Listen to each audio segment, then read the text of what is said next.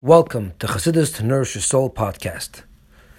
When one studies Torah, there is the Torah as it exists within Hashem before it came down to this world. Then there is the Torah as it comes down to this world that we can learn it, understand it, and internalize it. It becomes my Torah. Now the question is, seemingly, the Torah is greater as it remains in heaven together with Hashem than the way the Torah comes down to become my Torah. Because now it's a, in my brain, it's a physical idea as opposed to something completely godly and removed from any physicality. So seemingly coming down to this world and into my brain is some, somewhat of a descent for the Torah to come down to this world. So what's the benefit in it? And the answer is, on the contrary, when the Torah comes down here, it's more powerful than when it was up there. Because as the Torah comes down to this world, it reveals that the Torah is not just something godly and spiritual, that it can only be revealed in a spiritual place, but it has the power to penetrate and influence and transform and to bring holiness even in the most physical. That means the Torah is not only a Torah when it's speaking in spiritual terms, but even when it speaks in the most physical terms, it still is the same Torah with the same holiness.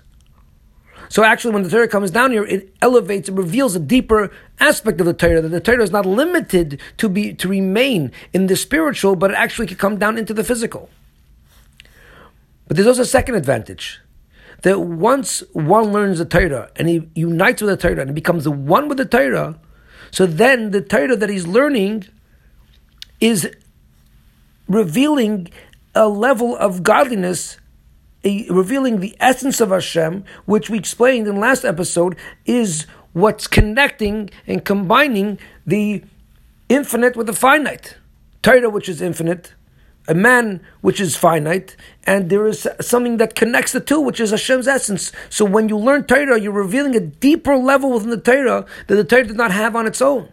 It didn't have this revelation of the essence of Hashem within the Torah. And now that we're studying it in the physical, that reveals that part of the Torah that was never revealed before. And that is the idea of acquiring Torah. What does it mean to acquire something? Acquire means that before you acquired it, it still existed. It was somewhere. It was in the buyer's home or store. Sorry, in the seller's home or store.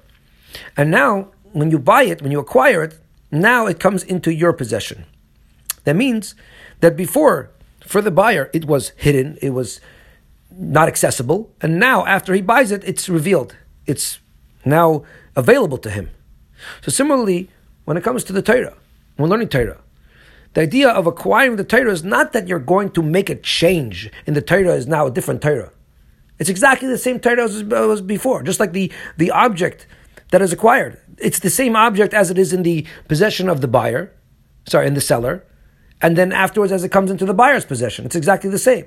The only difference is that before the buyer did not have access, and now he does have access. And this is the change that happens in Torah. That when we study Torah, um, all it is is revealing something that was hidden. Before we didn't have, uh, when it was up there, it was in a spiritual form, and now it's in a physical form. But it's exactly the same Torah, and we just have to. We're just revealing within ourselves these this aspect that was there before. Now, how do we have the ability to uh, reveal this element of Hashem's Torah? Even in our most physical learning of Torah, meaning we're talking about physical subjects, but yet we can have the same access to the holiness of the Torah as it is in, in a spiritual form. That is through connecting to our neshama, which is pure, which is which is in this physical world, but it's always has the same uh, holiness as in the spiritual. So when we connect to our neshama, and uh, we're learning Torah from a deeper level of our soul, then we're able to access a deeper level of the Torah. How do we access that deeper level of our soul? That is through study of Chassidus. Chassidus teaches us a deeper dimension of the Torah, which enables us to reach a deeper level of our soul, which then enables us to, when we study the Torah, to study it not just on its most physical and uh, external level, but to reach the soul of the Torah, which is uh, godliness, which is within the Torah.